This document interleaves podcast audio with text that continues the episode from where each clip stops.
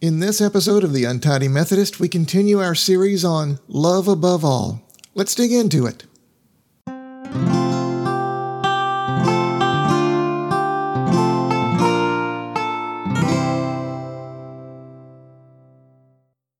Today's passage comes from 1 Corinthians chapter 13 verse 5.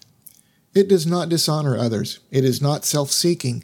It is not easily angered. It keeps no record of wrongs. We are continuing our series on love above all with a look at the fifth verse in this well known passage of Scripture. This may be part of a passage best known for being read at weddings, but it also applies to all our relationships. This is something that Paul was trying to get all the people of Corinth to understand. The people there may have placed a lot of weight in the spiritual gifts that were on display, but without love, well, without love, it won't mean a thing. And here in these verses, Paul describes in greater detail what real love is about. Let's talk about what we find in this fifth verse. First, love does not dishonor others. Depending on the translation you choose, this can be read as not being rude, not being injurious, not being shameless or inappropriate or dishonorable. And while those words don't all mean exactly the same thing, they all apply here. Real love builds up. It doesn't tear others down we can, by our words and actions, either lift people up or tear them down, and by that either build relationships or break them apart. Real love brings honor to the relationship because it also brings honor to the people involved. We look first to care, to heal, to lift up and honor others because that's what we do when we truly care about that other person. Love does not seek to demean someone. We don't dishonor and we don't treat someone badly if we really have love in our hearts. Love does not dishonor. Love is not self seeking. This comes up in so many relationship advice columns that someone in the relationship is selfish. Sometimes that's even true of both people in the relationship, and those relationships rarely last. Taken in a greater context of living in our society, Loving your neighbor as yourself involves putting the needs of others above our own. We aren't in it for ourselves. We aren't always looking out for number one. We don't use the love and admiration of others to feed our own egos, but we reciprocate with our own care and love and admiration for them as well. Love is not self seeking. Love is not easily angered.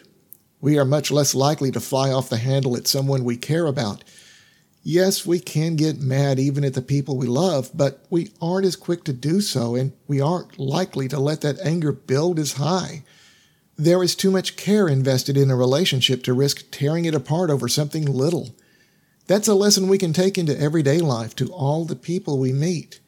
If we want to build bridges, it's better not to let the fires of anger burn it down before we even get started. To love our neighbor, it's important to keep this in practice. Love is not easily angered.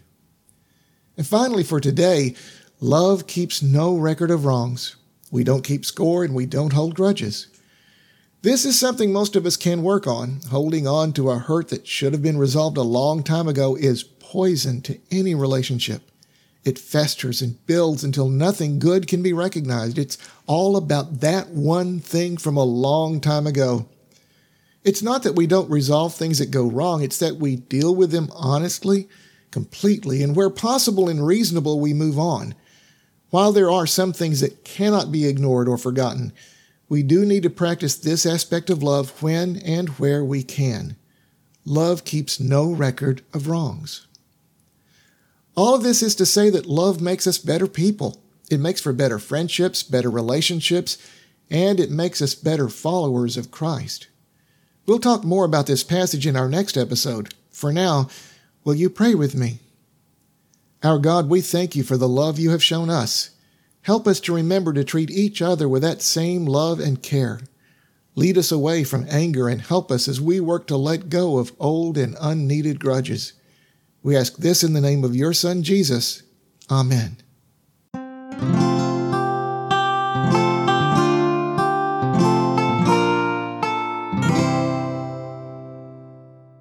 Thank you for listening to The Untidy Methodist. You can find our free podcast on Apple Podcast, Google Podcasts, Spotify, SoundCloud, Facebook, Castbox, and Podcast Addict. Please like, subscribe, share, follow, and tell a friend. You can also find an archive of all our devotional podcasts at theuntidymethodist.org. Your comments, your suggestions, and most of all your prayers are most appreciated.